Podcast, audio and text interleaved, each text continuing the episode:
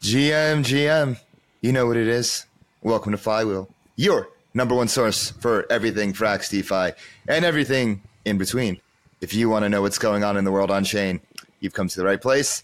This is DeFi Dave here with capital K, and we are here to help you harness the power of the flywheel. And on this episode, we get into the stack, we get creative, because in the world of proof of stake, it brings a whole new element, whole new set of variables that one may consider uh, when rehypothecating, refinancializing these uh, LSDs. And Kiet, I'll let you preface this conversation we had with Chunda McCain of Ion Protocol because we get super technical on this one. And so before we dive in, I think our listeners and our viewers at home should get a little bit more context. Correct. So we're going to be talking about Ion Protocol, and effectively they have two product lines. The first one is a think of it as like a data layer. They are almost like an oracle for the beacon chain. But aside from just querying, you know, how much ETH is in a validator, they would also query, say, what kind of tech stack the validator is using. And there's a term called DVT, which stands for Decentralized Validator Technology. So, as the name suggests, it's a set of parameters that determines what type of technology the validator is utilizing in their running of the nodes. So that's the first product. So it acts as like an oracle that will pull in these parameters. And it's not just like, you know, the quantity or what kind of tech stack, but also like uh, uh, where the validator has been, what kind of historic performance the validator has. So it's much, much more and much more robust. But that's product number one. And why is that important? Well, if with proof of stake becoming more and a larger and larger, larger portion, or rather more stakers coming online, ergo more validators coming online, we need to find a way to make sure that these validators are up to par. And not only that, they're good actors in the space, and we have a provable way to show and track these parameters. That is Ion Protocol's data layer. Now, to dog food themselves, they decided to build the very first product uh, out all ETH, A L L E, that is a lending protocol to utilize the data oracle that they've created. So they're dog fooding themselves. And we'll get deeper into how this product works during the pod. But for now, just think of it as a way for a LSD token holder, say stETH, SFrax ETH, or whatnot, to borrow against their validators. And it is effectively liquidation risk free, given that it's not tracked to price, or rather, it's price liquidation risk free because it's not linked to price, but rather it's linked to like the slashing or the reducing of the quantity yeah. of ETH, not the price of ETH. TLDR, Ion Protocol introduces a new way to underwrite LST loans based on validator risk instead of traditional DeFi economic risk. That's how I put it. All right, before we get into this episode, full disclosure I am a small angel investor in Ion Protocol. Originally met Chunda in Montenegro at Zuzalu. Thought he was doing what he was doing was great. So went in, put in my support. But without further ado, let's get into this episode. But before we do, make sure you go and subscribe to our YouTube. Do that right now. Hit that bell button. Leave us a comment. Let us know what you think. Give us a like. Make sure you follow us on the big three Twitter, TikTok, Telegram. That's T cubed at Flywheel DeFi. You heard that right. At Flywheel DeFi. Te- Telegram, Twitter, TikTok, TTT. Make sure you subscribe to us uh, at our website, flywheeldefi.com. Acquire exclusive access to show notes and more with a friend Friendtech key of Flywheel DeFi. Make sure, you know, go and support us. And you can follow me on Twitter at DeFiDave22. Follow me at 0x capital underscore K. Shout out Chuck Beard for the fan. Thank you. And let's get the flywheel spinning. Do you hold ETH but don't know what to do with it? Want to earn those juicy liquid staking derivative yields but don't know where to start? Well, FraxETH is there for you. FraxETH is Frax's native LSD solution, allowing you to earn boosted yields in multiple ways on your ETH. If you want to get started, go to app.frax.finance and turn your ETH into FraxETH today. All right, everyone. We're so back. We're so back. It's Flywheel. I'm your host, DeFi Dave. I'm here with Capital K, who is absolutely thriving at KBW. Look at that champ. Look at that smile. He is he is glowing right now. um, this week, this week needs to be over. Before, it feels like Korean Blockchain Month. but but uh, without further ado, I am really, really excited with this episode because we have on Mr. Chunda McCain, who is the founder of Ion Protocol, who I think is probably one of the most articulate people in the space. Um, like when I first, uh, Chunda, when I first met you, I know I'm, I'm, I'm being genuine, I'm being serious. When I first met you in uh, Montenegro at Zuzalu, and like we were talking, I didn't know what I was like getting into when you were talking about like Ion and like what you were like building, and then the way you explained it, it just made sense, and you were just so eloquent and simple with your delivery and how you explained it, I was like, oh, like this, this is like obvious. And like, I wasn't like looking, I was just like, and then I was just like, like, how can I support? And I ended up like being like a small angel because I was just like super impressed with what you were building. And like, I knew I wanted to have you on the pod at some point and it's just waiting for the right timing. And the, now the time, the stars have aligned. Uh, astrology has told me, no, not really. I'm just, the stars have aligned for you to come on right now. Uh, so, Chunda, thank you for joining us. And we can get right into thank it. Thank you. Thank you for having me, Dave. Yeah. Appreciate um, it. I've been wanting yeah. to hop on since uh, I saw the interview with Charlie. Uh, and ever since that, I was like, yo, this seems dope. I got, I got, I got to spend some time. Yeah, you got to hop on the flywheel, and we got to keep it spinning. Uh, yes, sir. And so, like, for the people who uh, may not know who you are and what you're up to, uh, can you give a, a, little bit of an introduction about yourself and how you be, became so interested and liquid staking tokens in particular? Yeah, so I mean, we can do we can do the long story, we can do uh, the short story, of just like how I got into things, uh, or how I got into Ion in particular. Um, yeah. But uh, I'll kind of do the mid story. I'll make the long like part the mid, uh, short, the story, and yeah. then yeah, I'll make the long part short, and then the, the, the short part go a little bit more in depth. Um, so in terms mind. of kind of in terms of how I got into kind of like the whole crypto space in general. Um, I learned about crypto at a very young age. Uh, back in 2015, I was like 12, 13 at the time.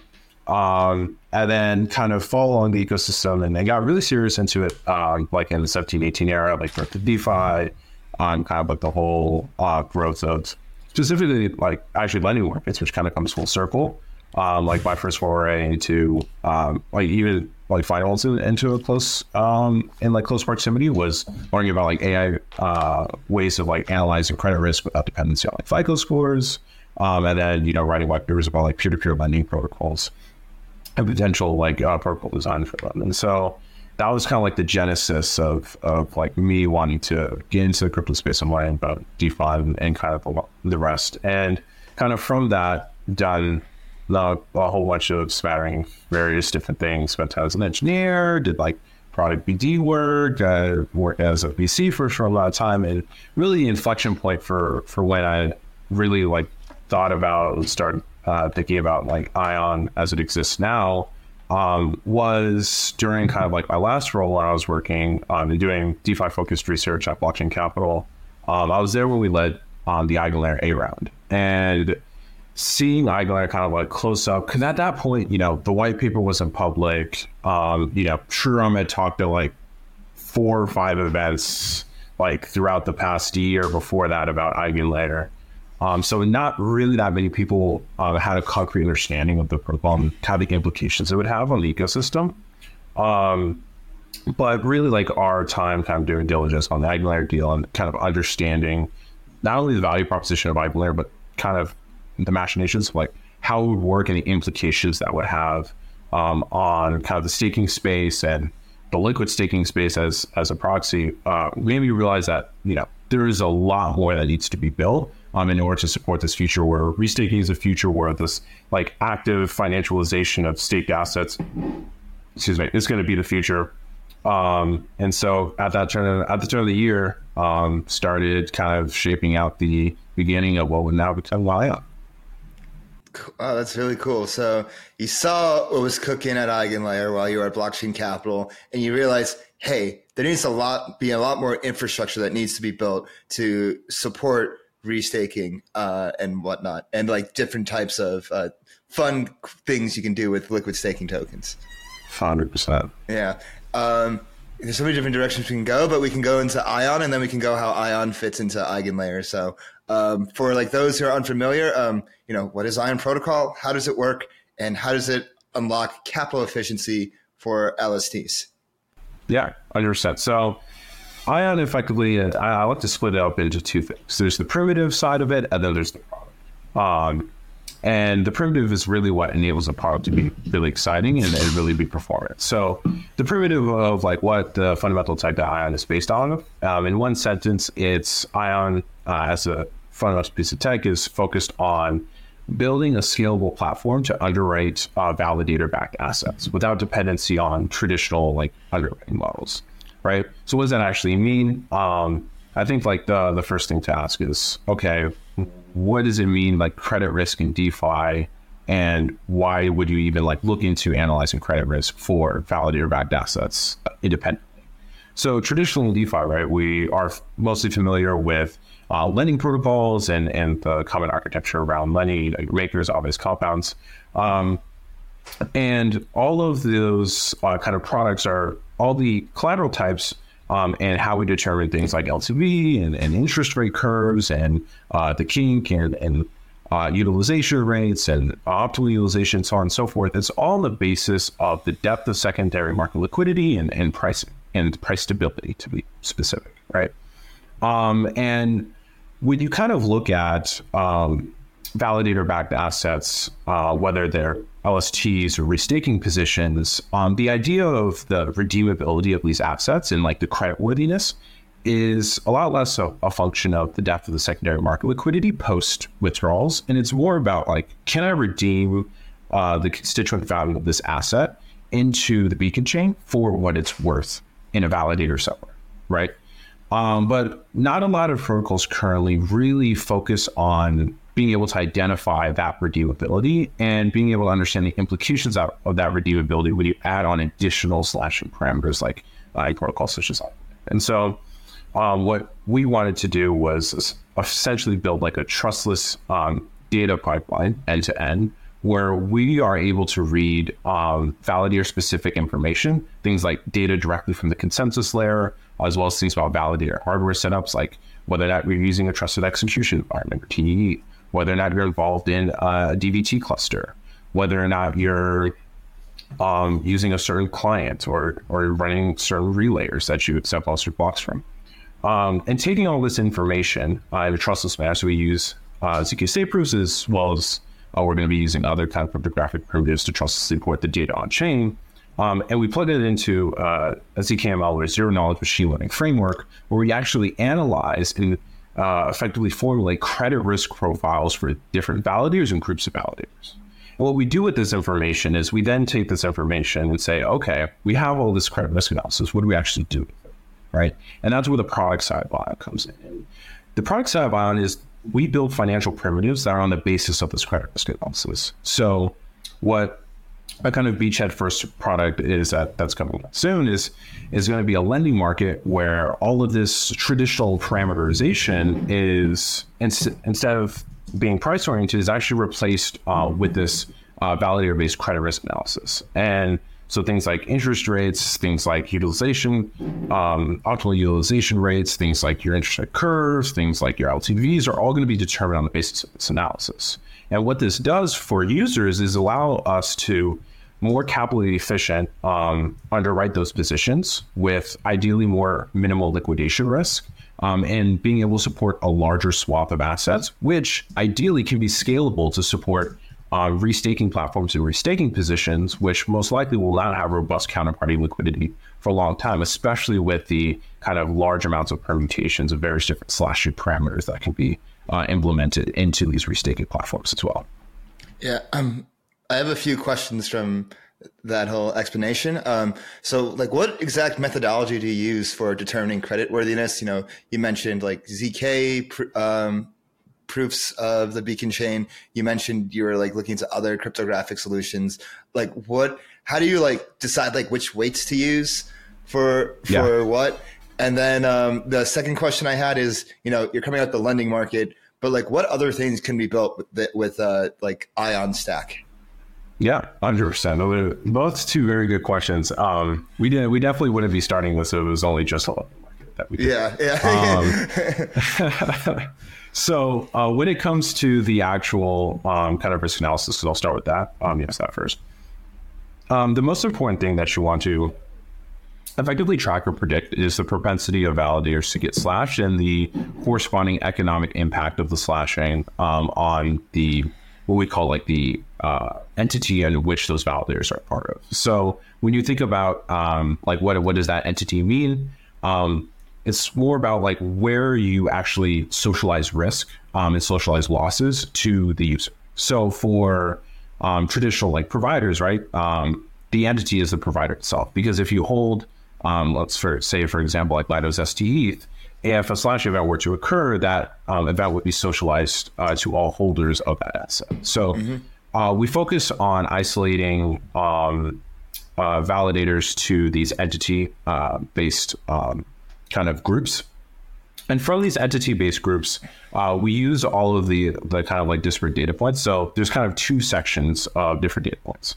Um, that we uh, aggregate. So one is consensus layer information. So this is information that's directly from uh, the Ethereum consensus layer, where we pull things like attestation history, pull things like um, inclusion delay over time. We pull things like um, uh, how many, uh, what's your like average reward? What's uh, like the penalties that you've ever incurred in the past?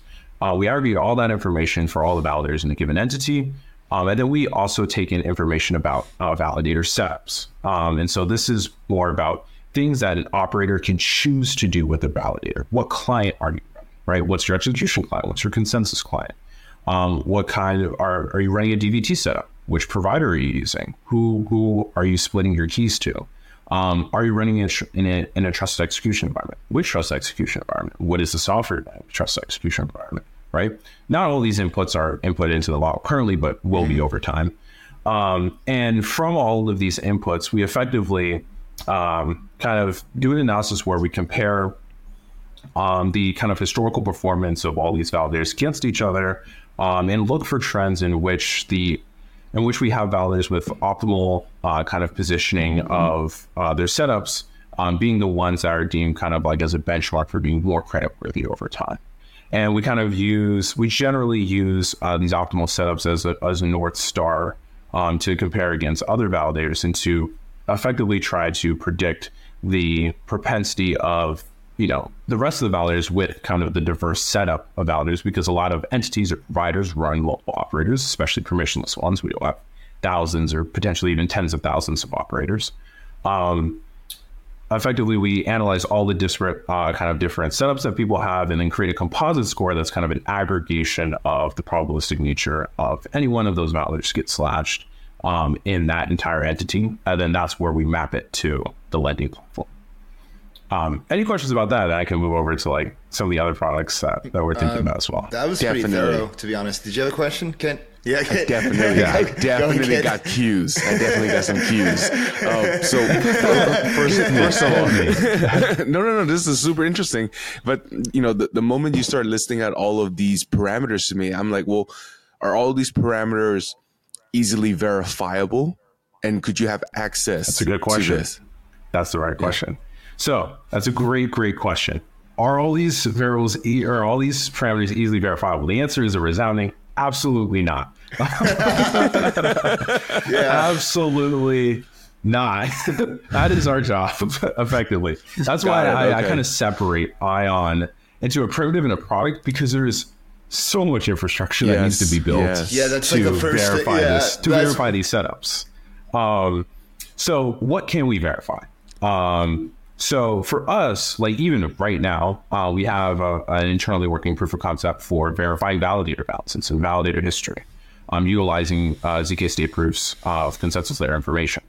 Um, so those things, any consensus layer derived data, most of it is pretty easy to verify um, on an irregular basis. Now, doing on a slot by slot basis and aggregating that many proofs is, gets really expensive really quickly. Um, doing it for 700,000 validators once a while, um, whether that's a day or a week, is relatively manageable pricing wise um, and speed wise. Um, So a lot of consensus layer information is pretty easily verifiable. After EIP 4788 as well, where we're able to effectively create a beacon block root in the EVM, uh, it'll allow pretty much anyone to cross-reference and verify information pretty simple. That's big. Right? 4788. Yes. Because right now yeah, you, can't, you can't. Because you can't right now. Right? There's no such thing as the decentralized validator. There's always some oracle. Yeah, exactly. Well, technically, like if you ran a full node and got the the state or got uh, the the like Merkle uh, from our proof, then you could cross reference it if you're mm. running a full node. Most people aren't running full nodes, so yeah. Yeah. but in theory, you could verify now. It's just like the the barrier to entry is a lot higher. Yeah. Um. But consensus information theoretically by the end of the year, right? It, it should be pretty simple for most people if they wanted to cross verify it, do it. And then most of the cryptographic primitives are built um, slash we're implementing for querying Beacon state. So that's kind of like not necessarily a perfectly solved problem, but we're mostly there. Um, the one that's a lot more interesting is when you get to these other like things about like validator setups. So, uh, one great example. Um, I want to shout out the people at Puffer Finance. Puffer, uh, shout out Puffer. Yeah, we love yeah. the we love the Puffer people, um, and they're working on they're working on this as well is finding ways to verify. They have this thing called RAVE. I can look up in their docs called Remote Attestation Verification. Um, I forgot what the E stands for, but um, effectively, what what you can do is um, they have a setup where you can actually remotely attest on chain um, to the fact that you're using their trusted setups. Um, and they're actually going to be open sourcing this as something that the entire ecosystem can use. Um, and this essentially not necessarily fully solves the problem for trust execution environments because there's a lot of different types you can use. Um, but this kind of open source software is a great starting point for building like trustless ways to verify um, these types of validator setup informations. Um, I know the Obol team is working on like PVSS, uh, where they have like a publicly verifiable secret sharing scheme uh, for their validators uh, and DVT setups. Um, and then, you know, we're also working and, and chatting with a lot of these teams to kind of collaborate to make sure that once we do build these primitives out and we prioritize building these primitives out, that they can actually be put to use um, in a legitimate product that that provides real value to users. So, um, so it's called Rave. What they're looking for at Puffer. That seems incredibly memeable.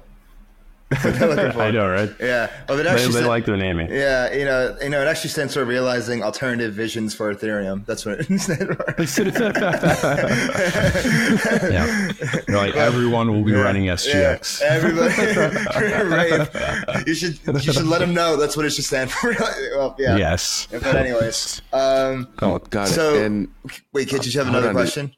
Yeah. Well, let me just try to um, summarize it so effectively all of these parameters would sooner or later be verifiable across all these different providers that, that you had just mentioned.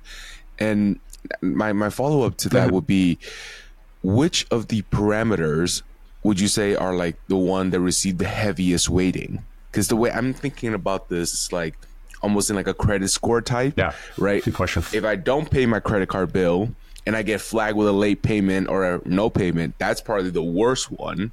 And then the probably not so bad one would be if I had a recent credit check on my credit report, right? So just kind of scale to like the weighting here. Is is that kind of a right way to think about it, or is every parameter important in um, the setup? Yeah, no, that that's a really important thing to to think about when it comes to um, how we're thinking about like premise analysis, right? Um, and so I can kind of tie into where what I think is actually the the the strongest kind of uh, tech that yeah, you can please. use to actually abstract away this risk. Um, and really, the the question you should then ask is where does risk sit? Um, as we know, slashings are pretty rare events um, in validators on Ethereum. We can't really say about you know restaking platforms because we don't know yet. There's no precedent. Um, but you know, with validators, historically, um, the biggest indicator of a slashing event is poor operator setups and operator error. Um, and so the question then is, well, how do you reduce that? And what are the things that are, are best at reducing that operator error? Two things. Um, and they're the things that you hear about a lot, or I feel like one of them you hear about a lot, the other less so Um, one of them is the use of trusted execution environments. So why? Um, effectively, if you use trusted execution environments to uh, remotely attest uh, to uh, blocks um, and to store um, your signer keys, you actually abstract away ownership of um, your effectively like private key pair for the uh, validator to that trust execution environment. So you can actually uh, create a world where um, every operator validator actually never gains access to the plaintext keys of that validator hardware, um, meaning you greatly reduce the chance of operator error ever affecting um, that validator. Uh, so that's one, uh, the use of trusted execution environments. The second, I think, um, is the one that everyone talks about, which is the use of DVT, right? Because with DVT, although it's not perfectly Sybil resistant, right? Um, for verified operators who can, you know, attest to the fact that you know they're the ones who are running certain setups. Um, if you have multiple operators uh, managing a you know a single validator, uh, and then you require uh, like a threshold of them to enact any changes, well, the kind of screw ups of a single uh, operator in that system uh, is less likely to affect um, that you know cluster. Now you can run into problems where you have if everyone's running the same client or uh, and you have like buggy client upgrades or things of that nature. Um, you know, you can still have some kind of exogenous risk that is imposed in, in DVT clusters, but you know, um, you do greatly reduce the risk of operator error ever affecting uh, the, your validator as a result. So those two things, like once we get more prolific adoption of both DVT and the use of TDs uh, for validator, and just generally like any you know AVS or middleware operators, I think will greatly reduce slashing the chances of slashing even more than they are today. Got it. Just so let me just summarize, and then Got Dave, it. you could take the next question. So the two main things are TEVs and DBS. What, what was? yeah, TEs, trusted execution environments. Right? So it's like a mm-hmm. T, like yeah. like Arizona iced tea. Right. Trusted yeah, execution for T's, like a golf tee. Yeah, yeah like, like, got it, got true, it. Yeah. So yeah, and then the second point, um, what were the letters? The acronym, and what do they stand for? DV, DVT, distributed validator technology. Effectively, it's using DKG or distributed key generation to split validator keys between multiple holders. Got it. Okay. Those two are the most important. Got it. I just need you to do that to, so that we can have a sound bite so that we can then use it later. We're perfect. Thank you for that. Okay. Dave, yes. go ahead. Okay. Okay. We're, so we got into the methodology and now we're going to go dive deep into the technicals of Ion. Um, how much infrastructure underlies Ion currently, and what is the purpose of the infra that exists now? Yeah. So, what is the whole infra stack? Um, so we run we run a, a, couple things, right? And hopefully this will become you know even more in the future. Uh, we have like state proof setups where we essentially run our like zero knowledge um, state proofs to read Ethereum consensus state and what happens is um, when we initiate, and then here's a little fun fact, I don't think we said this publicly yet, but um, when we initiate liquidations, it's off the basis of the amount of liquidity in a validator on the consensus layer. It actually has nothing to do with the liquidity on the execution layer or, or like in an AMM or anything. So that means zero exposure to price manipulation in secondary markets, uh, causing liquidations. Whoa. Um, and so that's that's one really crucial part of the stack. Can, we, can you repeat that so yeah, like the and, and could you unpack it as well? Get, yeah, so you can unpack it. Yeah, let's, let's yeah, yeah, hundred percent. So, you know, we really truly believe that the core value of any validator backed asset, so asset of LSTs, restaking positions, whatever, of which you can take from a validator and put it on chain, it's the value, it's the ability for you to actually redeem that value from a validator in the consensus layer somewhere. And so what we use is we use zero knowledge state proofs um, to verify the balance of the validators of your asset. And we only liquidate your position if that balance shifts below, you know, the, the ideal LTV of that market. And so you never get exposure to price based uh, liquidations on the execution layer. So it doesn't matter the amount of counterparty liquidity for in the AMM um, that your you know that your provider is supporting. They don't need to incentivize any liquidity as long as they have withdrawals enabled. We have a public registry of um, their withdrawals um, of like the withdrawal key and uh, where their validators sit on chain somewhere. We can effectively verify that your balance, although it might take you know a little bit of time, withdrawal queue is there to be redeemed. Um, and so you get to rest safe and understand that as long as your validator set isn't slashed, your is safe. Talk about capital efficiency right there. That's capital efficiency. There's capital efficiency right there. exactly. Um, minimizing liquidation risk just as much as possible, right?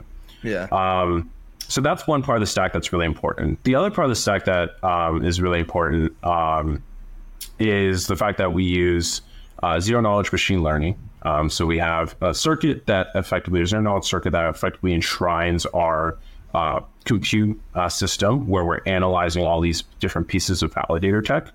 Um, and we're creating like these credit risk profiles, which, you know, you don't have to unpack these risk profiles and like make a decision yourself. We just say, okay, we have these credit risk profiles. What's going to showcase to you as is an LTV on that, on your asset. It's going to be that interest rate curve um, on uh, that market, right? Um, and is going to be uh, isolated to those um, to those assets and to those positions in a way that's like a lot more readable to you as a person.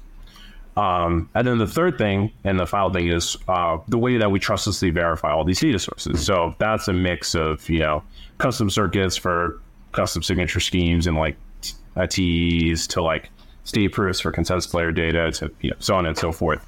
Um, but those are really the three crucial parts of infrastructure that we're building um, that enable Ion to work the way it does. I'd say the one more thing, I'd make it three and a half, is we run a lot of backend infrastructure um, that verifies all this in a more trusted way that we can track internally.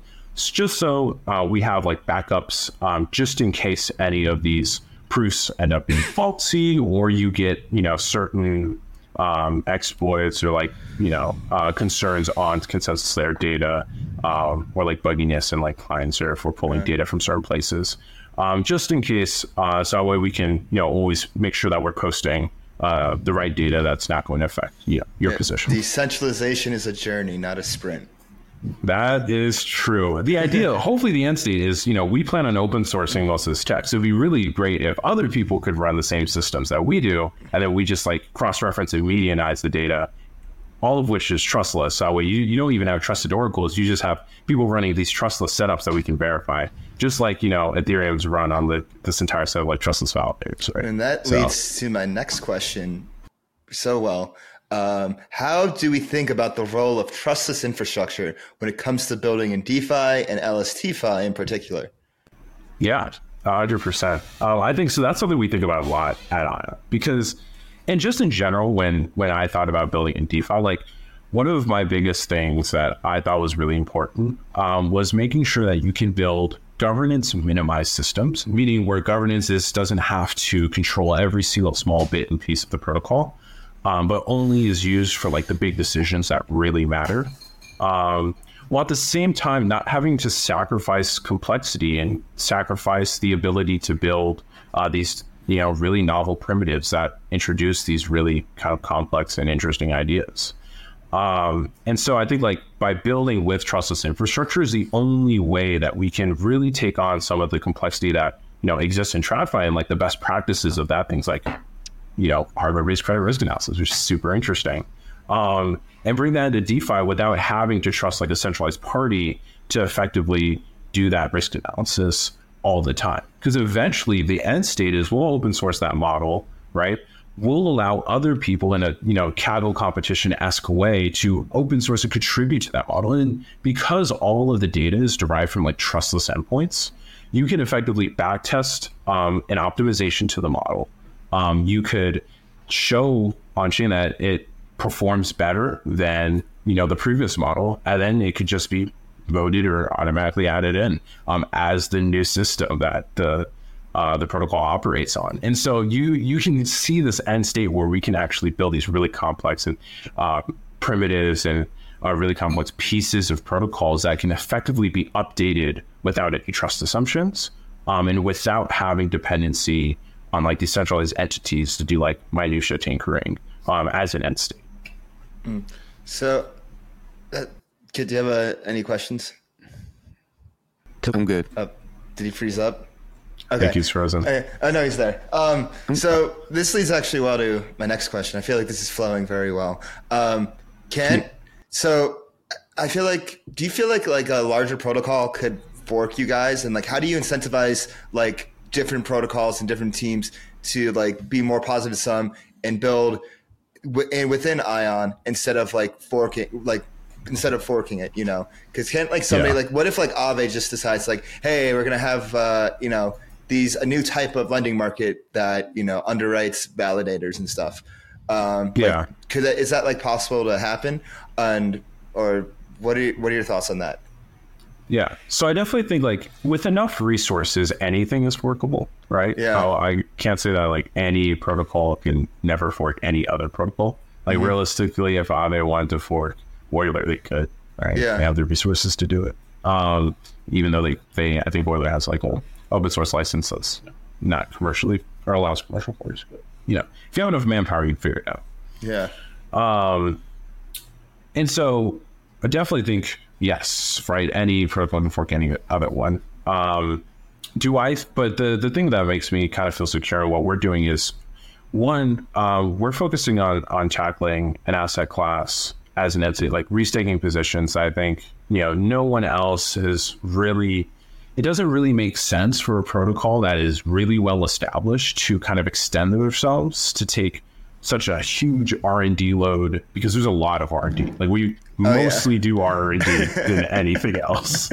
Um, yeah. It's it's all like okay, how can we take traditional credit risk models and like uh, banks yeah. and like apply it here and stuff like that, or like or how do we prove the use of um, um the use of a, a certain relay or, or, or things like that, right? So it's like a lot of R and D questions, a lot of R and D overhead um, to build out these systems and it's like, yes, you could go through that process yourself, but if I am operating a successful multi-billion dollar protocol that will capture so much more liquidity um, as the market develops, and I have ways to kind of further my network effects already exist, why would I put in and dedicate so much labor and, and so much time and effort into a market that isn't even tested yet?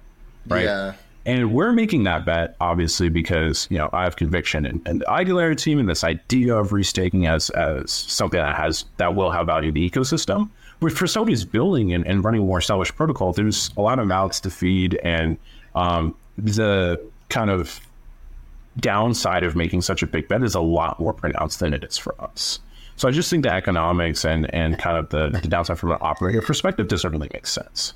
Now, um, how do we incentivize people to kind of work with us instead of like let's say oh other upcoming teams kind of forking what we do i think for us like we're taking on like one of the most hardest and like high hanging fruit of what could be done in the restaking space i think a great example of that is the growth of uh, or the announcement of protocols like what, of what Stader is doing with uh, restaking, uh, like liquid restaking tokens and RestakeFi, right? They're doing like liquid restaking tokens. Liquid um, restaking um, tokens. Yeah, exactly. And that. Whoa. Oh yeah, that's the thing.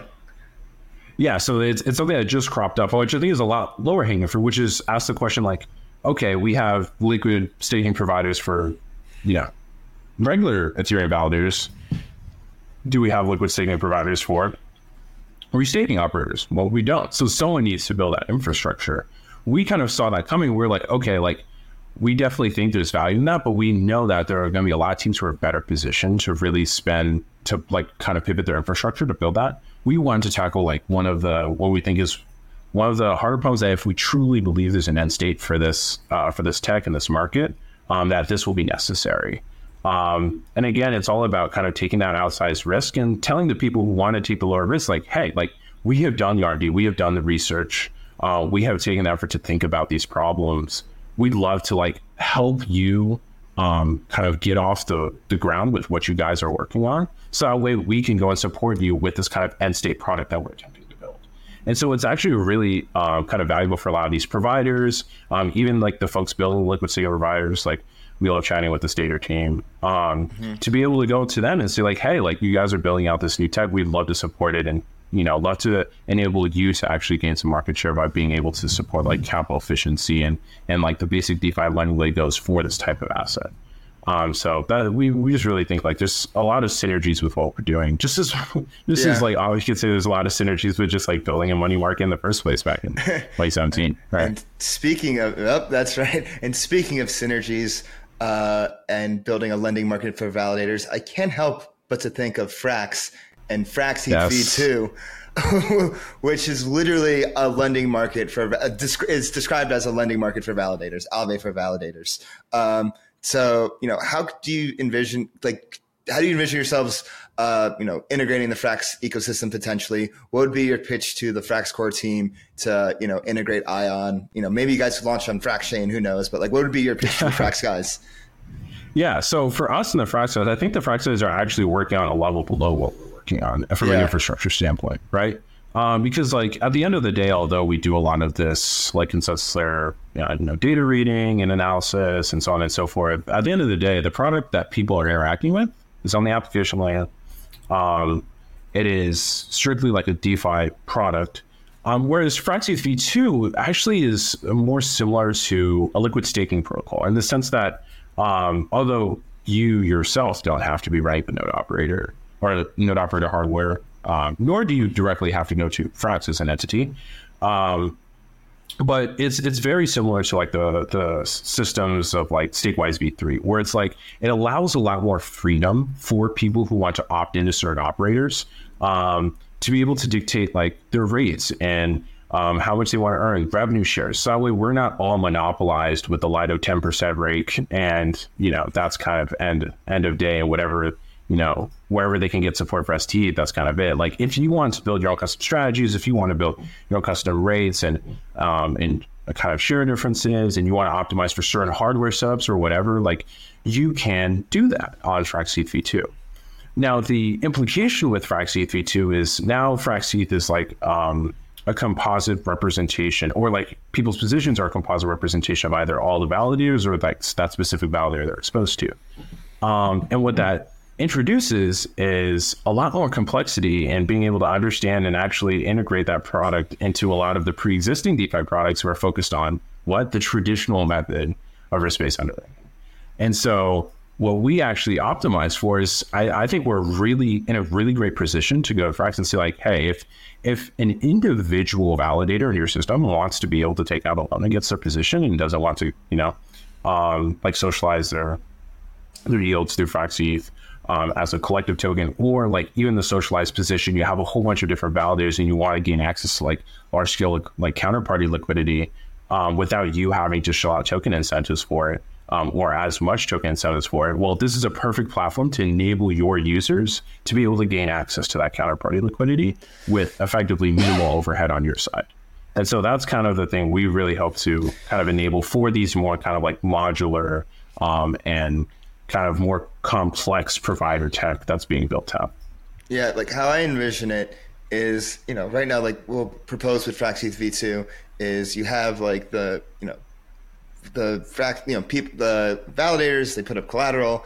Uh, there's an interest rate, it's variable, uh, but it's Good. economic in, in nature. But like with you guys, basically the underwriting can be like based on the infrastructure itself of yep. you know the validator providers. So I feel like that just unlocks a lot, way more capital efficiency, um, and may, potentially allows like for even like lower collateral thresholds. So instead of being four ETH, maybe it could be like two ETH. It's like a really good validator that's been that has a history that's been verified and everything like that.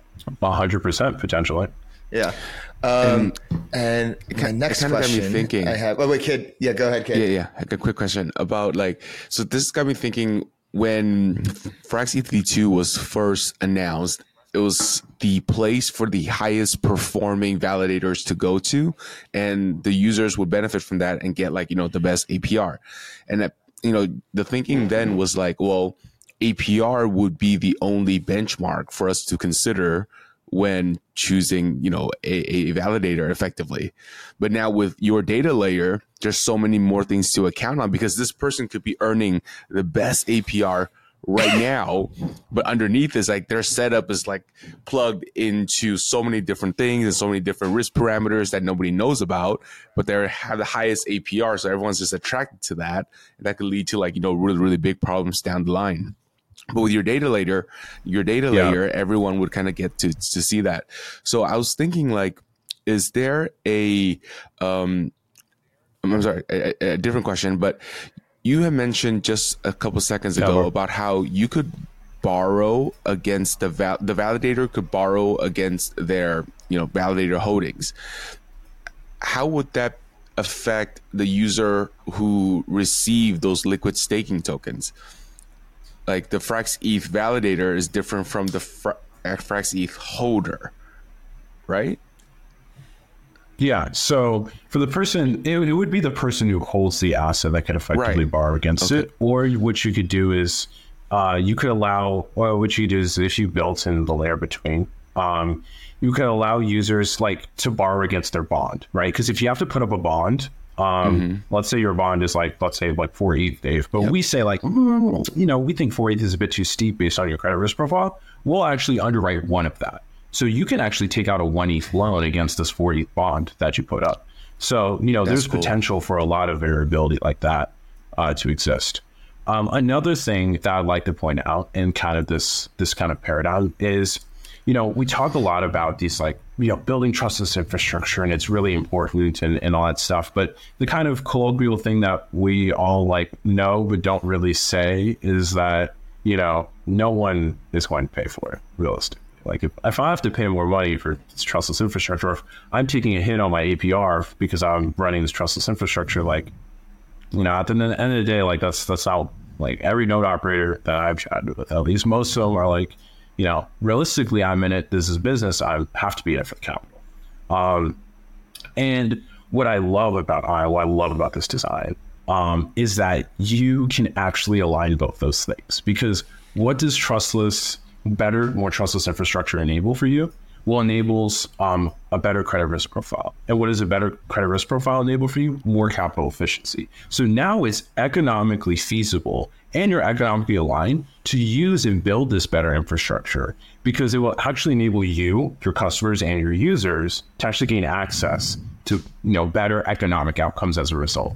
And that's the thing that we really wanted to kind of import, kind of uh, uh, propagate, especially with you know restaking alignment and this idea of building restaking positions um, that are not chasing high APRs because APR is just a small percentage, right? What is more important than the small percentage you earn is the amount of leverage and the amount of capital efficiency you can open up against those positions because that is literally potentially orders of magnitude more value in a shorter time frame. And being able to do that and being able to open that open that door to people who really take the effort to build this trustless infrastructure. It's going to be a huge kind of uh, unlocking of economic value for those who actually take the effort to really focus on building these robust, secure systems. Let's uh, like uh, go in on that idea that uh, leverage and capital efficiency is more important than APR. Like, what do you mean by that? Can we can you explain that in a little bit more detail? Yeah, hundred percent. So it's the idea that like you know, and if we're assuming, of course, conservative amounts of APR. We're talking like sub triple digits. um, the ability to gain access to capital in the short term because of like you know the future discount capital right is a lot more valuable um, than effectively earning a, a, fixed or even variable rate within a tight band in the long run right a 2% optimization on my apr uh, for staking is worth a lot less than me being able to open up um, you know, a 10x position versus like a 5x position because of the LTV that I can enable against my asset because of how secure my validator is, right? Because what is that, you know, that that step between like 5 to 10x and and my position allows me to go use that capital um, to effectively compound my yield or do it to another outlet and say like, okay, I want to hedge against this position. Oh, I want uh, dollar denominated exposure, right? I can, you know, being able to do that is a lot more valuable than simply saying, okay, I can optimize my um, like position by or like my yield rate by another 50 basis points, right? If I go, especially when it comes to institutional investors, if I go to an institutional investor and say, you're worried about staking because of um, the credit risk and this the smart contract risk, okay. How about I say I you can open a 95% LTV position against your uh, your staking position to effectively insure yourself and hedge your position for up to 95% of the value because we know that people who run these operators and we are these like uh, validator systems and we trust them, right? Uh, based on our analysis. Like that is a huge uh, kind of transformation, especially for that type and that demographic of user, of power user who really cares about these large quantities of capital that they're investing in these uh, infrastructure systems. The power I think, of compound interest, everyone. Yeah, I, I, think on the validator side, though, that brings up a very interesting point. It's like, yes, it's going to be more expensive for you to run these kind of setups, but the moment you get your validator score, I'm not sure what you guys are going uh, to call it, but like increases, then you effectively could use less of your own ETH and run more nodes, right? Like that's it's like a, an investment upfront to get that setup, that the whole trust is set up going, and afterwards you could run X many more nodes because you have a more trusted system. It's like once you show the V card, the validator score, and it's is solid, people are just okay. yes, I'm willing to lend it to you. you know, like I, I, I think it's like because yeah. then now you just unlock that layer. Like some people may just want to lend you that 28 ETH, but some other people may want to lend you the the pre the four ETH that is needed for you to borrow in the first place. You know, those guys can then share in even higher yields. So that's the way I think about it. It's like the validator can get leverage on their four ETH and that's the reason why they should do it. Yeah, and imagine if I'm like, you know, I'm to lend you that that four or that like three ETH or I guess you're like four ETH one, and then you're running a system where you can't even access the validator keys and slash yourself if you wanted to. So it's like from from a user, I'm like, okay, I feel really secure in this, and, and as a lender, right, for the people who are lending money to these markets, you can be assured that this person is running a better, more secure system. That's probably even more secure than the system that they were running before and with a larger bot, right? Because there's nothing like uh, there's nothing more secure than economic value than actually just building setups in which you can't screw up the system. right. Yeah. So what I'm curious about is, you know, we're we're talking about Ion and the ins and outs of it. Um, what are the security risk and economic risks to Ion, and how do you mitigate them? Yeah, so I'd say uh, that's a that's a very um, good question. so gotta ask is, it. Gotta ask yeah, it. You, you gotta ask that question. Yeah. So there's this whole host of risks that exist within restaking platforms that we think about every day because our entire business model is on the basis of us effectively being able to underwrite that. And if we don't, or if we think there are fundamental flaws in the way restaking platforms are built, then that means, yeah, that spells doom for the protocol. Um, so that's something we think about every day. I could kind of go a little bit more into that. Um, but, mm-hmm. uh, but that's a longer form. Uh, I think like shorter form when we think about um, kind of security within our own systems, I think there's really two things, right? Obviously, your your first is just general smart contract security, um, and there's kind of like two uh, idioms I I, I uh, stay by. One, uh, shout out to uh, Professor Riad Wahby for for stating this on one of our AMAs. Uh, that's the Cubist team. Uh, great, they built TE infrastructure. Love those guys uh, where he says less code is better code. that's the Web3 so, mantra. It's the crypto mantra. Yeah, that's that's the mantra. Um, so we, we definitely try to build our systems as lean as possible, especially on the smart contract uh, layer. Um, and then the second one that we really try to live by, and I mentioned a little bit before, is that when it comes to this data provisioning, uh, there's no such thing as too much redundancy, right? Um, running our own backups is not something we have to do but we do it anyway because we know that you know if our circuit architecture or the libraries we're using or you know any of the folks that we're working with to build these circuits ends up screwing up we need to be able to have backups to make sure that we know the true value of what's going on. And then eventually and the reason why we're open sourcing this tech in the long run is to be able to um, you know have others act as that point of redundancy as well. And I think you know minimizing bloat and optimizing for redundancy uh, when it comes to data feeds, like those are the two things that are kind of our north star when it comes to security internally. Now, if you want to talk about restaking platforms and all the yeah, exogenous yeah, concerns there, we can. Yeah, that's a whole nother thing. Let's get. we're about to, you know, shift gears here and go into that, um, you know, because obviously you're close with EigenLayer. It's like EigenLayer is really part of the genesis of Ion Protocol, its origin. So can you go into um, a few questions here? How are you guys working with yeah. them? What is the mutual beneficial? What is the mutual beneficial relationship between you two? Um, and are there any existential risks surrounding EigenLayer that you're considering in your architecture, the things that you think about every day? Yeah. Uh, so how are we working with them? That's that's kind of first one. So there's some things that works that are um, a little bit lower key. They might they might be up on the Taos episode. We'll see. Um, but uh, any hints? Any, just like a little, just a little sprinkle of alpha. Uh, a little sprinkle of things that might happen. Um, maybe so. Let's say you know maybe there there's a need for certain standards for how we represent um, positions in the ecosystem and, and how people can use them. Yeah, mm. and it's it's important to think about you know how we build those standards, and I'll, I'll leave it at that. Okay. Um, so that's that's one thing. Uh, but like generally, you know, for us and and the way we kind of build the protocol, we don't really have too many dependencies on um, on them to build like hard integrations. They don't have dependencies on us to build hard integrations. Um, we're in contact with the team and we chat with them on a frequent basis. Um, you know, I spent a lot of time with the folks uh, back in SF at SPC, uh, talking about everything from risk to like the role of DeFi and eigenlayer and so on and so forth.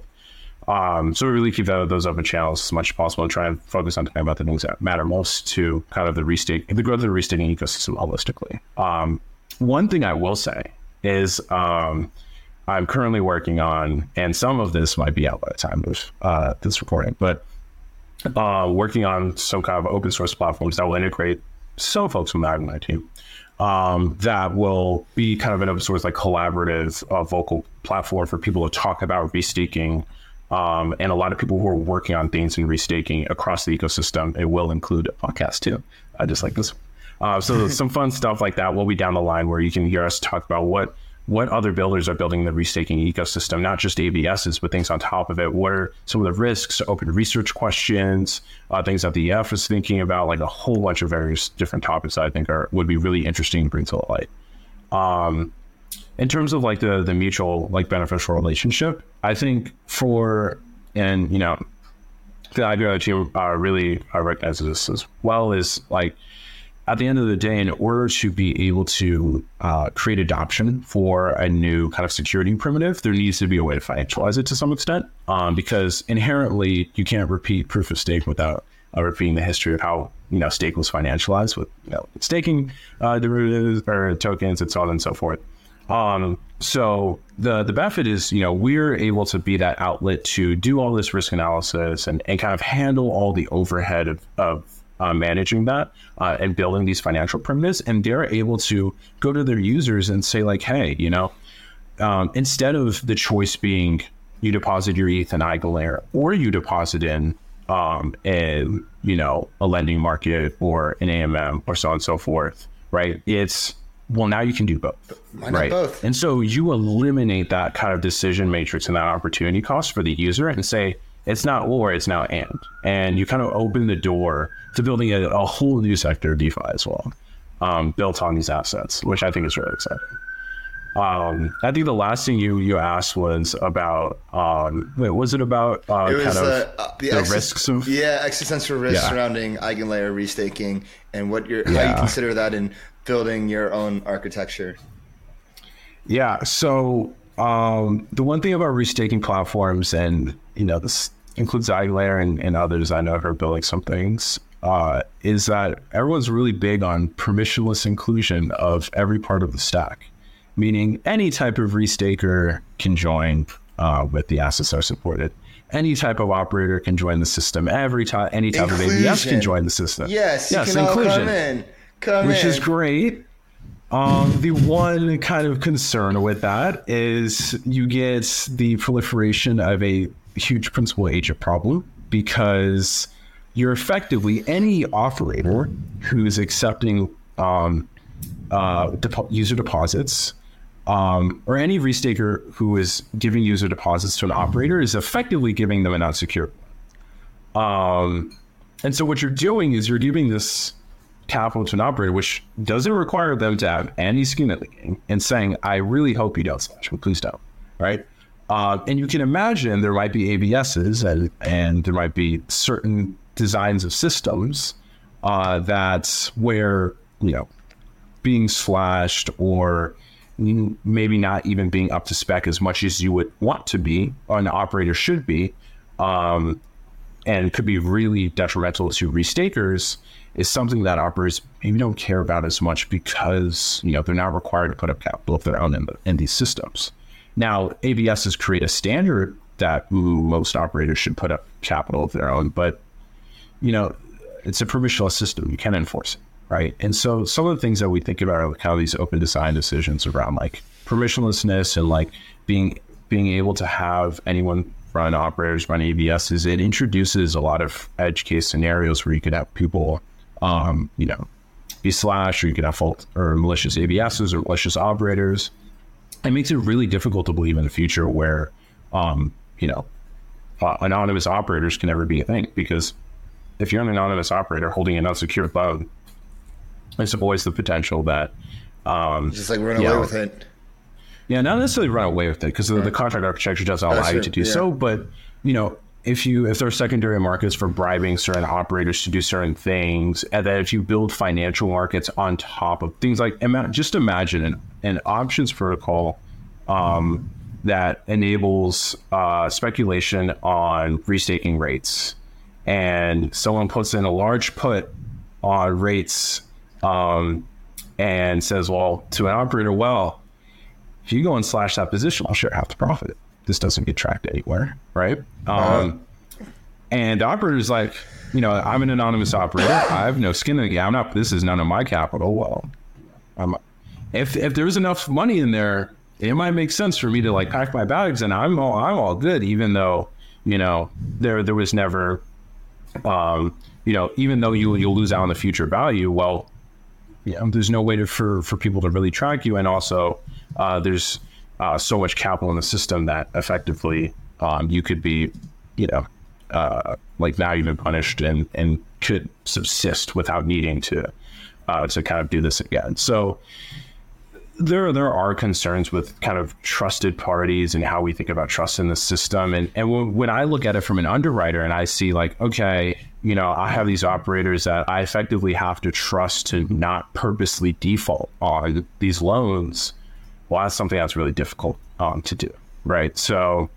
you know we're, we're thinking about ways of you know standardizing certain hardware setups standard requiring standard and accepting only certain standards for how people run operator setups and things of that nature.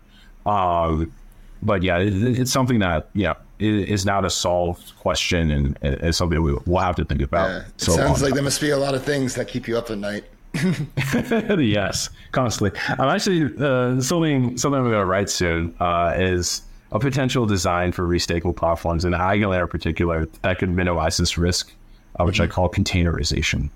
Uh, so, well, but we'll see uh, yeah. whether that that comes to fruition. You should definitely do it. Yeah, and hundred percent. Yeah, would love to read that. Um, and also, um, somebody else who has been thinking a lot about restaking risk is none other than Vitalik himself. Several months ago, he wrote a piece warning against unchecked restaking could pose a systematic risk to Ethereum. Uh, what are your thoughts on that? I remember particularly uh, he used the example of the Brazilian presidential election, um, and it comes. um, I love Brazil, big fan. so I was yes. happy. Happy uh, he uh, he chose that. Um, it's fun, but it's really funny coincidence. When I, I interviewed Gwart um, when I was in Brazil, we actually did an interview with oh, Gwart. Really? We did oh, an so. interview with Gwart himself. Um, actually, like before we get into the Vitalik question, what are your thoughts on Gwart? I think he's one of the funniest accounts, and like his commentary. Oh, I think he's hilarious. He's so great.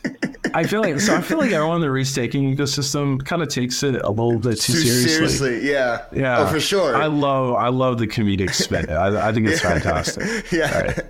it's like, oh wow, like the Burning Man coincided with the restaking. Like, did, did they think about the restake this and that, this and that? But shout out, yeah. we love you uh, keep up with what you're doing. But yeah, so that but back. Um, so he was talking about the Brazilian presidential election. If like there's like it's a contentious election, and you know the chain splits, uh, and like you know the real or what you know to like Brazil A and Brazil B.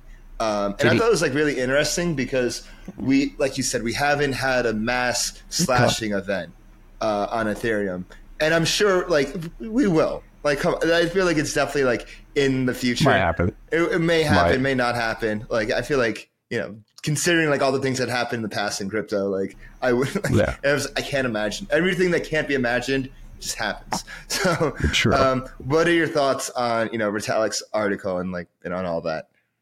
Yeah, so I think he makes a good uh, good point about social consensus. I think, um, but the thing I think is really important to remember when it comes to kind of what he's talking about is that this dilemma doesn't exist doesn't purely exist only with the invention of restaking right?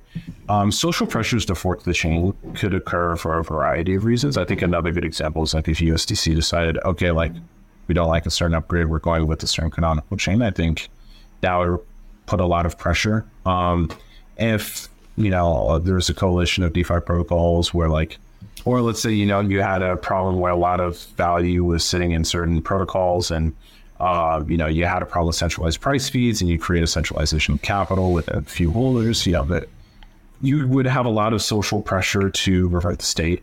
Um, I think like the the thing with Eigenlayer, what Eigenlayer does in particular is it creates a standardized methodology for building these incentives, right? These mm. incentives kind of just came naturally as we just created dependencies. Yeah. Yeah. Um, but like what Vitalik is really talking about is called is oh kind of the combination of two different factors. Um, exogenous dependencies on um, that Ethereum depends on, and then those exogenous dependencies securing a lot of economic value. And I think like what Eigenlayer does is you you hear that and you're like Eigenlayer perfectly fits the bill, but a lot of things also fit that bill. Eigenlayer is just a, a thing of restaking platforms in general they just don't want to contribute to Eigenlayer. Other iterations of pretty much any restaking protocol will probably do this um, or cause this effect, we're just standardizes a method for people for that phenomenon to occur, right? Um, and I do think, yeah, we do need act checks on kind of how we think about constructing restaking platforms to to um, to be able to mitigate that risk. Um, so you know, Eigenlayer currently in its iteration or like current iteration has the veto multisig, which I think is a good first start. I think um, building standards for uh, multi-prover systems, um, being able to mitigate uh, like automated slashing events, um, and then decreasing the dependence on like a you know manual multi-sig would be great if you just had like multi-prover verification systems, um, redundant you know data streams for slashable events that can be open sourced and that uh, you know operators could run as part of their hardware. Um, I think would be fantastic. Um, there, there's a lot of kind of various different things you could do to mitigate that risk. Um, but yeah, I, I, it's a valid one. Which I, but I think we should we should consider it in, in the common sense that like this is not something that doesn't exist currently. Um, yeah, it would exist without with or without Eigenlayer. Eigenlayer exactly, just yeah. standardizes um, it basically. Exactly. Yeah. Okay, got it. Um, it's it's also fascinating. I feel like you know restaking seems like the the final economic frontier for Ethereum at the infrastructure level, and then like after that, you just get into like roll ups and like sequencers and like that. Uh, just just wait till just wait till uh, PEPC maybe exists. With PEPC. Um, PEPC pro, uh, protocol enforced proposer commitments. Uh, for those of you should look up Barnabé's FAQ about it. It's great. Wait, what, what is, let's um, get into it. What's PEPC? Yeah, PEPC um, are you know those guys are probably spend a lot better than I can, but high level PEPC is just uh, effectively a way for well, you can think of it as like um, in protocol, like protocol enshrined methodologies of enforcing proposers to commit to certain actions. So effectively, you could tell a proposer like, um, you know, if you opt in to this, uh, you know, PEPC scheme, like you're required to, you know, order blocks a certain way, um, and then you'll get slashed if you don't. Right. Uh. Um, so you can create uh, effectively like um, well, slashing isn't necessary, but that's a possible thing you could implement, right? So you could effectively build a pseudo like protocol enshrine Eigenlayer. Could be possible. You could also protocol enshrine things like PBS. Um, or like ePBS is technically actually a, a precursor to PEPC, but um, they, they kind of go hand in hand. Um, you could do things like DVT uh, with it. Um, yeah, a lot of pretty interesting, you know, like uh, infrastructure primitives could be like protocol enshrined things. PEPC. It's pretty interesting. Well, we got to dive into that a bit more, Kiet. That's the first time I heard of that one. Oh, he, did he freeze up again? I don't know. I think he's frozen. But, frozen. uh, but um, okay, now um, here's another question that's on everyone's mind. It's been on the timeline. You hear people complain about it. You know what I'm going to ask. Lido. people yeah. are like they're about to hit 33 percent uh, you know, people are about to do that for a while. Yeah, yeah. it's in anticipation. I've had my dopamine really, like, really. So that's about to happen. Lido, like, about to like hit thirty three percent. Um, but like, what are your thoughts on Lido's dominance in the LST space? Uh, does it pose a threat to Ethereum neutrality? And do you think Lido's doing anything wrong, wrong, or you know, they're just incent, you know, as a protocol, they're just incentivized to like get as many tokens as possible. So like, yeah. You know. So I, I do think, and you know, I'm not sure if Sasha says this blatantly. I've never seen him say it blatantly, but he might have. I could have just missed it. But I, I very much do think that, you know, um, and to and to a certain extent, every protocol founder definitely feels this that you know if it's it's definitely not their jurisdiction to uh, completely control the second order effects of the protocol ecosystem, especially one of Lido's dominance. Um, now, CERN founders, I'm sure, feel that in, to different extents. Um, hence why some are self-limiting. But again, all those who are agreeing to self-limit definitely do not have this market share. That's, um, so that's what they always yeah, talk about. They, in the, they would the, probably, they might say a different thing if placed in the same position. Yeah. Right? Power corrupts. Uh, absolute power corrupts. Absolutely. Uh, absolutely. Absolutely. Um, do I think that Lido poses an essential risk to Ethereum as it exists currently, or as it exists. I think yeah. currently, yes. And the reason why is, um, and it's a personal opinion, but I think you know, 30 node operators is not enough to run the amount of stake that they're operating. People say, oh, like you know, every Lido node operator doesn't even control more than like one and a half percent of the stake on Ethereum, and I'm like, that is way more than 1% is an insane number, in my opinion. Right? Yeah, that, that's um, nuts. It's ridiculously large. Um, exposure to that much risk um, from an operator overhead standpoint is enormous. Um, that's not something I think is ideal. Now, could Lido ever get to a point where their system is a bit more risk mitigated um, and I think is more aligned with the centralization ethos of Ethereum? 100%. Um, would it require um, doing a lot of work along the lines of the infrastructure work that I've been talking about uh, during this entire time? Yes. Uh, would it require being able to push decentralized node operator inclusion um, as like one of the largest priorities of, of Lido's infrastructure? Yes. For XCP2. Um, XCP2. Exactly, right?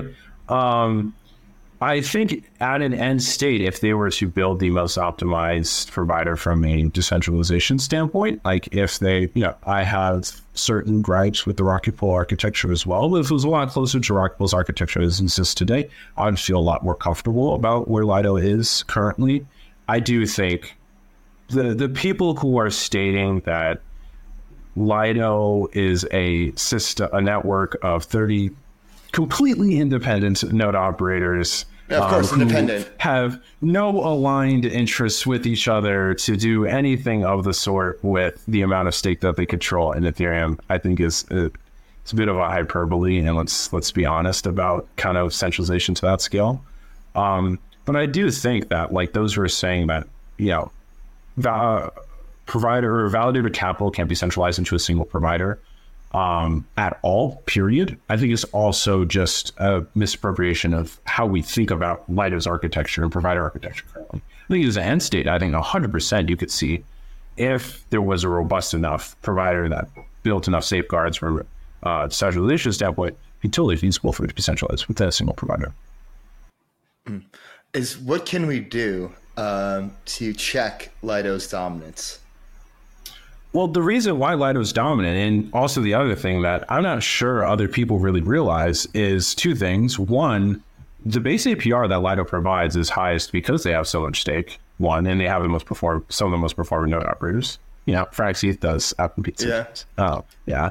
Um, uh, so that's one part of it, right?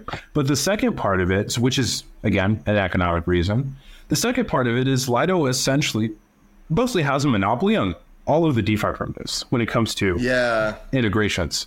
And so as a user, you can't it, it's it's really hard to go tell a user just just as it is really hard to go tell a node operator to like take a hit on running like more trustless infrastructure, like for example, just DVT, right?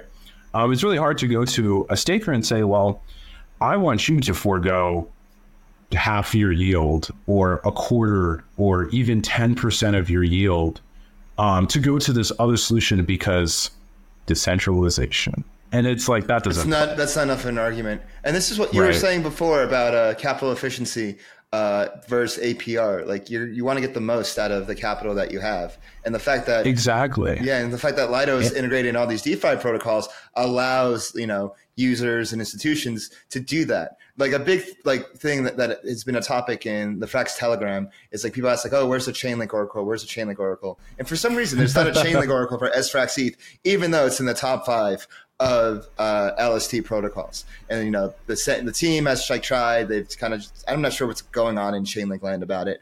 Um, the Frax team has built their own Oracle, their own SFrax ETH Oracle. It's integrated yep. into Fraxlend, and if protocols want to integrate the Oracle, they can. But you know, like everybody like wants Chainlink, so it's just like hasn't happened yet, and it's been a real point of like aggravation for just Frax protocol and community because it has prevented us from being integrated in all these different protocols, which is like just and it's just like exactly. allows allows for Lido's dominance. So if like people are like actually serious about you know like something that we can do to like you know lessen their dominance, like why don't we get SFrax ETH into Chainlink? That's just like such a small thing, and like once that happens, then boom. But I like, think yeah. Yeah, but I think the real question we should be asking is why are we depending on Chainlink to king make who can be the best liquid staking yeah, provider? Like right? what? Yeah, right? We should be building systems that you can, anyone can integrate. Anyone should be able to you know, open source to use like our trusted like ZK uh, state proof oracle to effectively say like, well, I know the redemption value of any provider. So if you want to go use it, just take it from our repo. Just go apply it to your lending platform. Go apply it to your your um, you know CDP issue. Go apply to whatever. And it's more right? capital efficient as well. exactly. And it's like that also one of the other reasons why we built Ion was the fact that we saw that Lido had huge dominance, but their dominance was on the basis that anyone else who isn't using ST is taking an economic impact or like an economic hit from it. It's like Lido will not be the most secure and capital efficient asset in a, or ST be the most capital efficient asset in a market for a variety of reasons that is all directly tied to credit risk underwriting. Um, and so it opens up the door for these more per, like performance and secure validators and providers to go to their users and say, well, if we can, you know, if we're accepted onto Ion or if we're accepted onto other DeFi protocols that build within the same ethos as Ion, we actually provide our users a more um, economic incentive to use our protocol over Lido. And that's something that doesn't really exist right now. Yeah, I feel like there's, you know, you probably see this too. A lot of uh, theater, decentralization theater. A lot of, you know, people like, you know, like oh, like self limit. Like, no, you got to build. And like, yeah. how your guys are thinking, and how the Frax team thinks is, we have to build the incentives for people to like want to take those actions, like to want to exactly. like, build like a trusted system, to like want to choose you know one protocol over another. Um, and that's just so important. And people just like want to take the easy way out. And the easy way out is like just saying hey like we're gonna self limit like no you got to take like yeah. the hard way and build a better product. 100% yeah. Yeah i'm sure that's how how Sasha probably thinks so that he's probably like these guys just gotta build better products. I'm sorry. I mean yeah it's true. Like you got to build like a better product. And i have to you got to give it to the lido team. Um, phenomenal execution. Like launched right when the beacon chain launched um, was able to like to you know they just had the highest yield. They were able to get the integrations early. Like they they and yep. they weren't the only uh, LST around. Like Rocket Pool has been around for a long time, and I'm Anchor. sure they're Anchor. There are like plenty of others. Bifrost. Yeah. Byte Bifrost. Hell, people were like concerned about exchanges for a long time. You know, being the dominant LST holders like Binance and Coinbase and whatnot, which would have been even way like worse. like, oh yeah, hundred percent. Yeah, but like I'll take Lido over them. I'll take, yeah, I think like all of us would take like Lido over, over them as well. But I think like what we all want is like you know someone to give Lido a run for their money. It's like at the, yeah. at the end of the day, it's like yeah, that's that's yeah. We Hopefully, want. we can we can oh, help yeah. get some fighters in the ring. That's the goal. and like the the positive sum nature uh, that we're all espousing you know, you being open source and what you're building at Eigenlayer and also just how like Frax's ethos is. like it is possible. Like there is like enough like juice to like get us to get us there. Yeah, Yeah. that's the goal. Yeah. Um, and so that my next question I have about Ion is uh, how does Ion achieve sustainability and how does it become profitable? We're getting to the business part. Ah, business part fun. The Business part, yeah. the most Um, fun. Well, I mean, the, the fun part about kind of lending protocols is like the, the playbooks there, right? Yeah.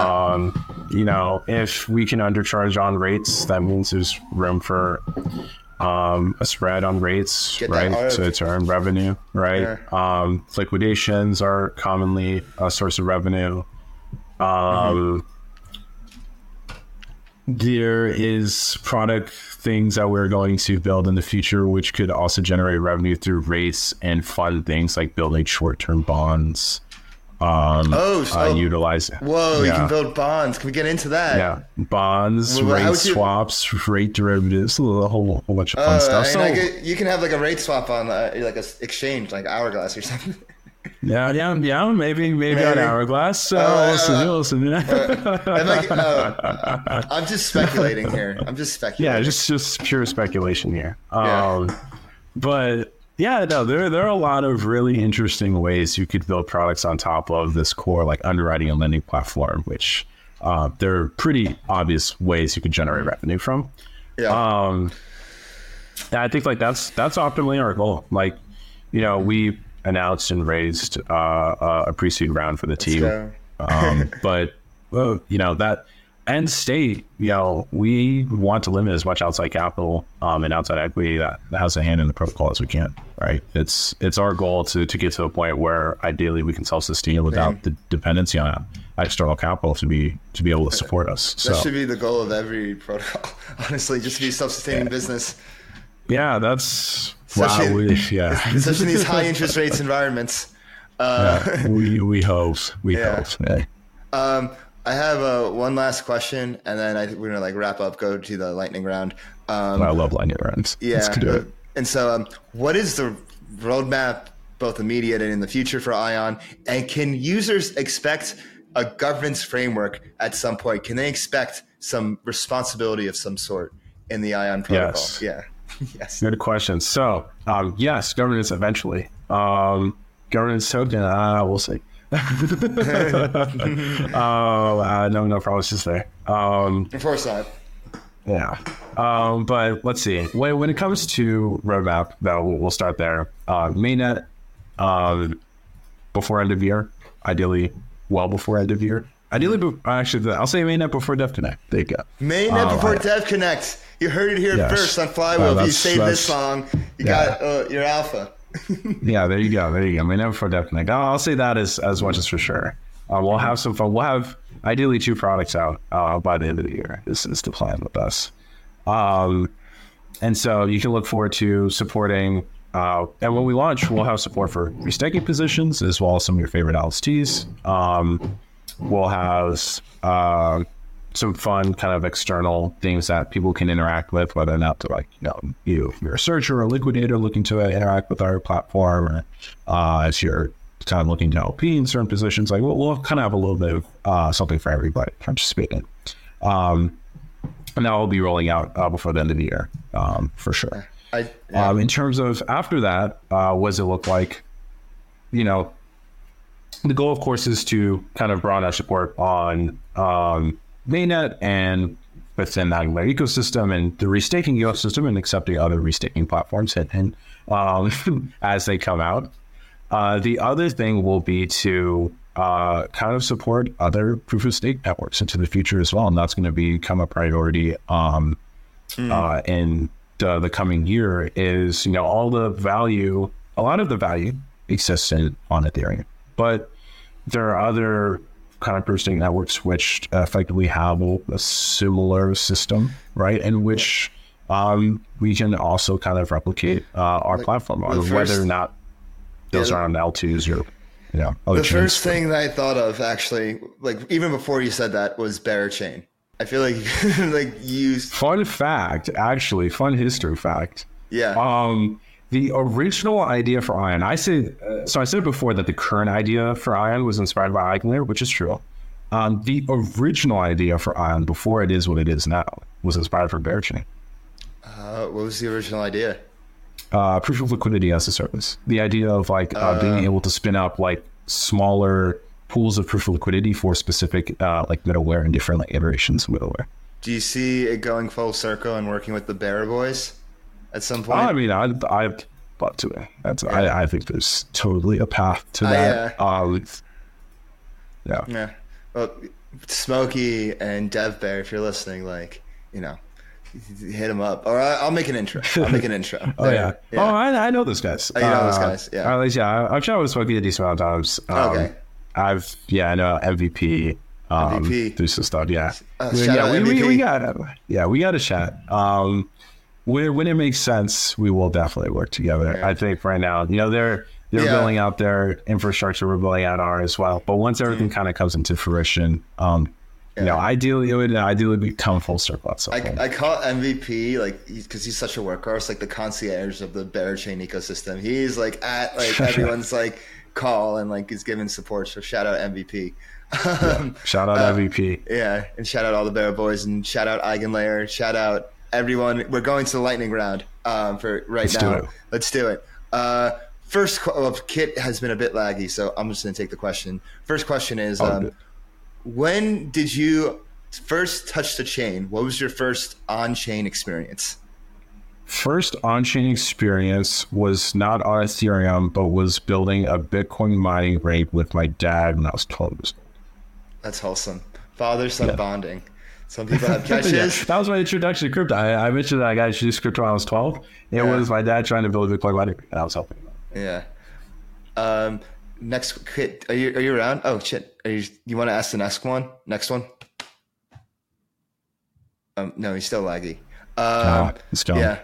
Uh, next question. Uh, oh no, I'm here. Nah, I had it's you, kid. I'm sorry. oh, I remember what it was. What is your favorite off-chain activity? What do you do to touch grass? What do I do to touch grass? Ooh, yeah. Okay, so I, I, do something that doesn't touch grass. Was one of my favorite off-chain uh, things. I do something that is a bit more touching grass. Yeah. Um, favorite off-chain thing that's not touching grass. Uh, I am a Super Smash Brothers advocate. I love playing that game. Um, I play Elite. And for anyone out there uh, who wants to run, get get the ones on in Elite Smash, let's do it. Heard um, that. Yeah. But for let's run Captain Falcon main, secondary Falco. Let's do oh, it. Dude, Captain Falcon. Uh, Falcon yeah, punch. Falcon main. Dude, yes. He doesn't have that good of a jump, but his like captain, like his punch is just so lethal. Like right yeah, timing well, of it. I mean, the the yeah, if you get the right timing, it, it's a good it's a good uh uh or it's a good uh confidence destroyer. If you play. yeah. do you do do you play on like sixty four or GameCube or something else? Oh no, I play uh, I play Ultimate. Yeah, I play Ultimate. Ultimate. Uh, Ultimate. Yeah. Okay, got it. Um, I've been playing ever since uh GameCube though. I'm GameCube, playing ever since yeah. kid. I was. I've been playing. Since, I was like eight. I've been playing since '64, and I still play '64. I still have, like we still rip the 64, honestly. And I, yeah. But uh, that's so much um, fun. Yeah. Yeah. The favorite touch grass one. Uh, I love uh, bartending, um, making drinks. It's I have a bar set up. Yeah, I have a bar set up on my room, and I just like. What's your go-to drink? Go-to drink. Um, I'd say usually like nowadays, re- recently, uh, Corpse Reviver number two uh, is usually my like What's drink. that? Um, it's like Absinthe rinse, uh, lemon juice. Um, yeah, it's gin base. Um, and we put some maraschino cherry usually. Um, yeah, and it's delicious. Um, as well as uh, um, but yeah, yeah I, am a bourbon guy. Do you make any bourbon drinks? Bourbon drinks? Um, yeah, I mean, there's, I mean, a lot of drinks where you could substitute bourbon. Um, oh, yeah. I think, like you know, some people make old fashions with bourbon. I'm more of yeah. a raw whiskey guy. Uh, whiskey, fashions. You're supposed to have bourbon yeah. neat anyway, so. yeah, like yeah. I'd, I'd rather drink bourbon neat or on yeah, like same. Yeah, on the box. Like, I actually once did a bourbon tasting thing once where they. they oh, me too. Um, yeah, it's so yeah. so much fun. Where'd I didn't really it? realize how much like variability. It was in SF actually. Oh, it was in SF. Okay, I did mine in Louisville. I went to the Evan Williams Distillery. So you you went to the you went to the source. I went to the source, and they they are they are proud. I can tell you that much. It, yeah, they did. Oh, no, they did they their job. They made me a bourbon guy. So like, it was like after that, I converted they, they converted me. Um, okay, next question. Um, what would be advice to your younger self?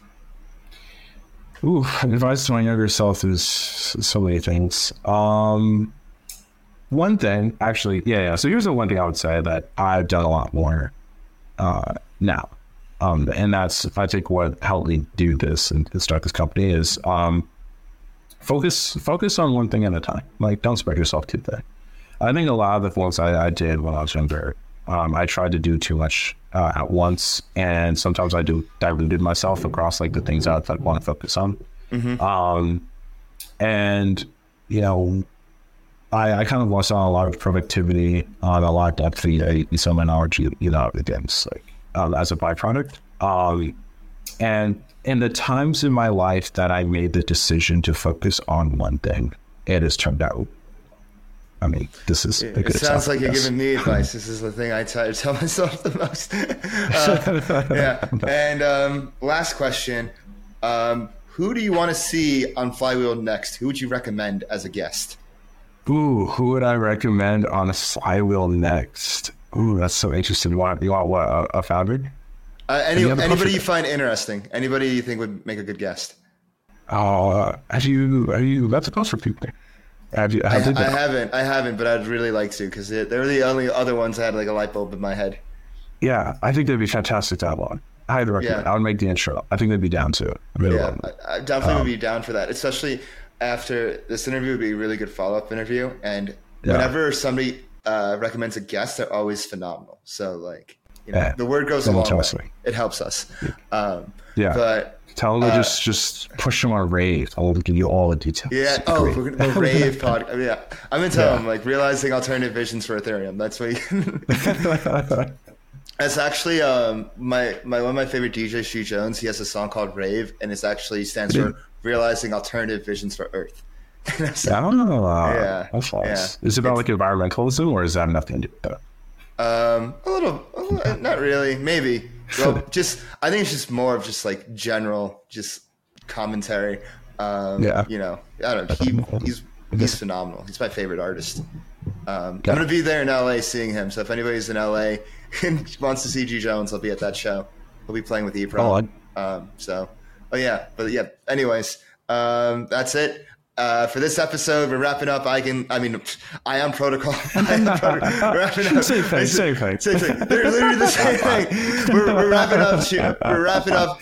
Ion Protocol, which oh, Chunda McCain himself. Th- thank you so much for coming on. Hope to see you soon, uh, and hope to see you back on the pond, pod, and in real life. Yeah. Ciao, ciao. Thanks. See you guys later. Man, that was a hot one. I'm just fanning myself because that was a whole lot of information on this episode of Flywheel. This is the post game. I'm DeFi Dave. I'm here with capital K. Um, and uh, yeah, Chunda, I have to say, Tuna is one of the most articulate people I know in the space. I feel like when he talk talks, it feels like a warm, intelligent blanket that just like over my body. I'm just like, I'm just, I, I, I trust this guy. I think this guy, this guy, like, he has the yeah. right vision. He, he knows how to build. And even though I made like, I, I probably, I understood a good amount of the interview and like the direction that he's going, but I like trust him as a builder and someone who's ex- experienced in the industry to, and like, you know, it's been around for a bit. Even though he's young, he's been around for like a while.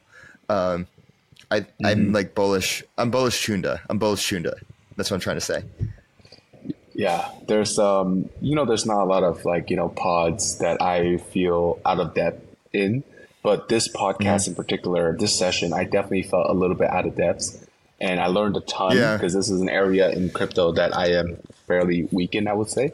But it was great yeah. to get an inside look on how someone who's literally building one of the key LST fi infrastructures are doing today and what mm-hmm. it could look like in the future. So this was a good one for me. I probably had to go back and listen again, uh, definitely mm-hmm. to some of the answers because I was a little fuzzy on certain parts, but I definitely mm-hmm. am, am, very yeah. happy that we I, had them on. And when they launch, I, I, I, gotta see I gotta see We gotta bring them back on to talk about post launch like reflection. Oh, they they launched. They launched, or they have like beta out.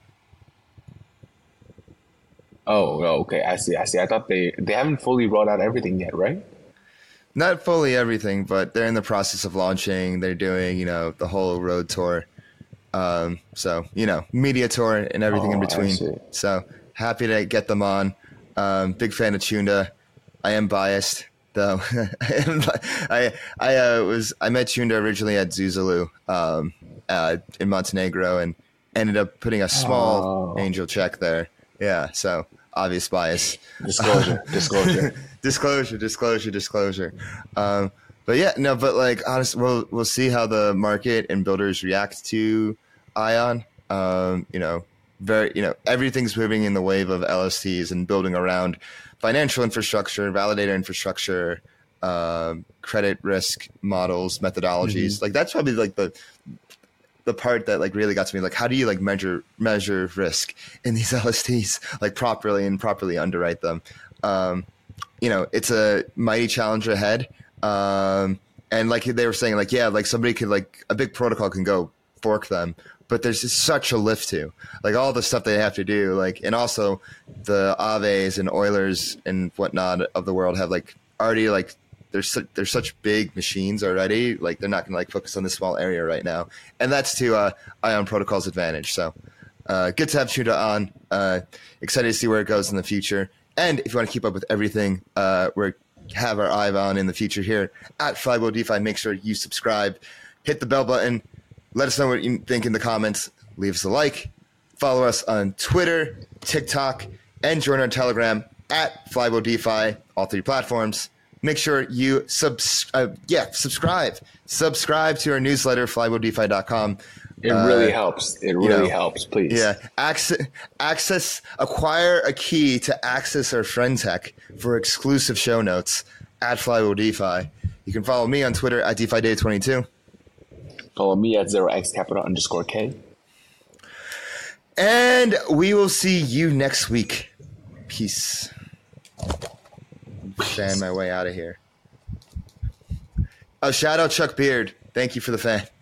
Everything said in this episode is not financial or tax advice. This channel is strictly for educational purposes and is not an investment advice or solicitation to buy or sell any assets or to make any financial decisions. This video is not tax advice whatsoever. Please talk to your accountant and do your own research.